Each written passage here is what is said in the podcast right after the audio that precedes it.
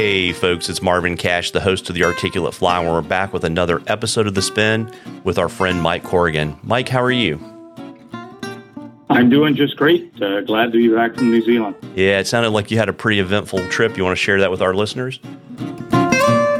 I I went down uh, just after Christmas, and uh, I start on the South Island.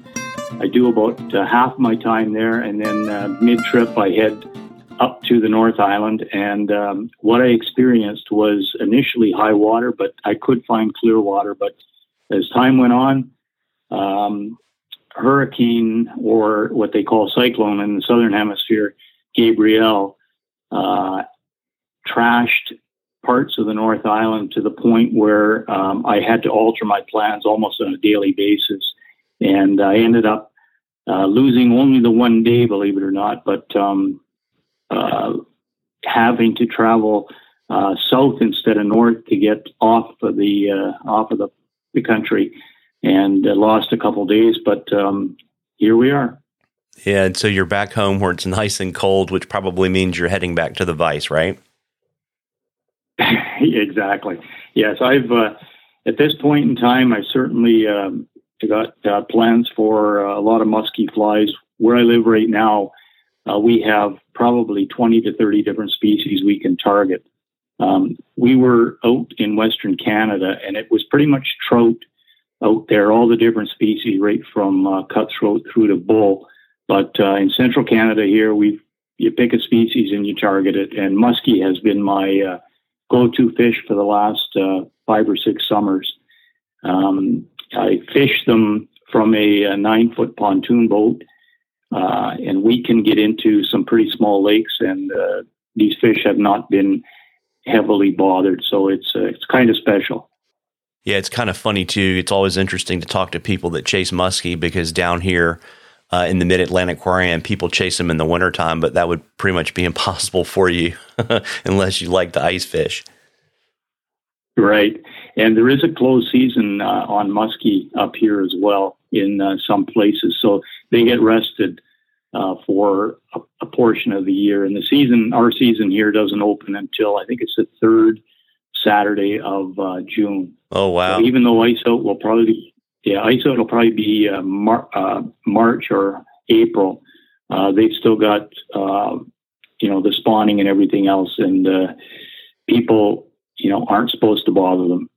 Uh, got it. But that dovetails well, yeah, with your tip, right? Because you were you're telling me you wanted to share some uh, some tips for working with yarn because I've seen some of your pictures, and you uh, yarn is a big part of the musky flies that you create.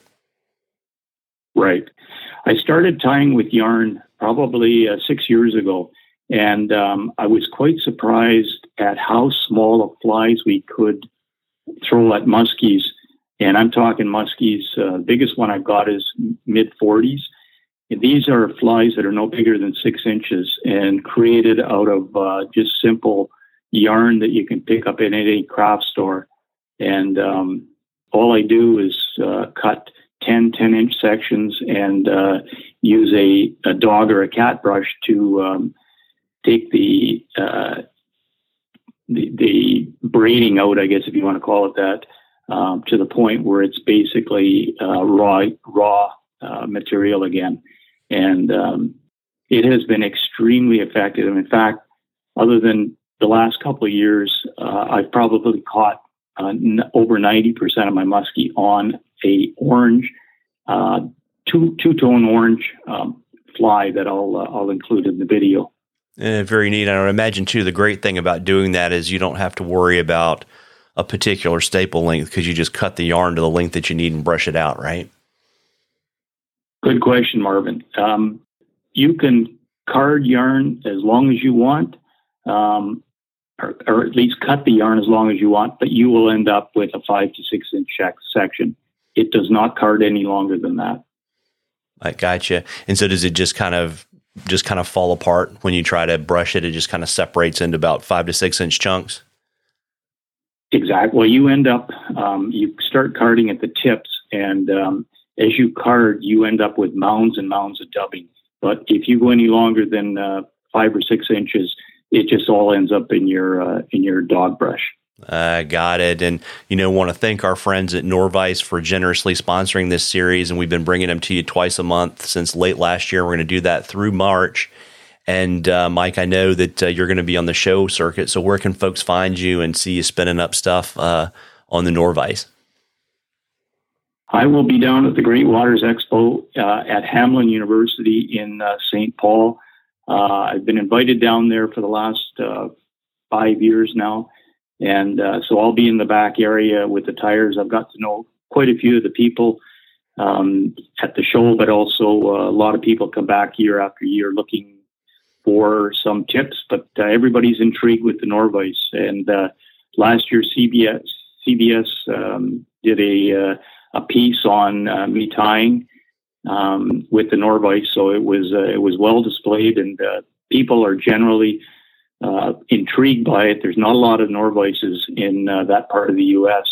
Certainly not in Canada either. But um, the one I tie on is probably one of the originals that um, uh, might not have been number one, one, but it wasn't far from that. Um, great vice and really it's been problem free. Yeah, very, very neat. And uh, what's the date of that event so folks can be on the lookout for it if they're in the area and come check it out? That starts on uh, March 17th uh, uh, at Hamline, like I mentioned, to the 19th. So it's Friday through to Sunday. Awesome. And, you know, folks, like we've done for all the other in the spin series, uh, Mike's going to put together a YouTube video, and we're going to drop a link to that in the show notes to this episode, so you'll be able to see see the tip uh, live and video on the Norvise YouTube channel. And folks, if you're close to a fly fishing show this season, I encourage you to get out and check them out. If it's warm enough in your part of the world to start fishing, uh, we've got daffodils blooming in the mid Atlantic already. Uh, we're going to be almost 80 degrees later this week. You ought to go out and catch a few. And if, yeah, and if you don't have a show and you can't fish, then you need to tie a few. Tight lines, everybody. Exactly. Tight lines, Mike.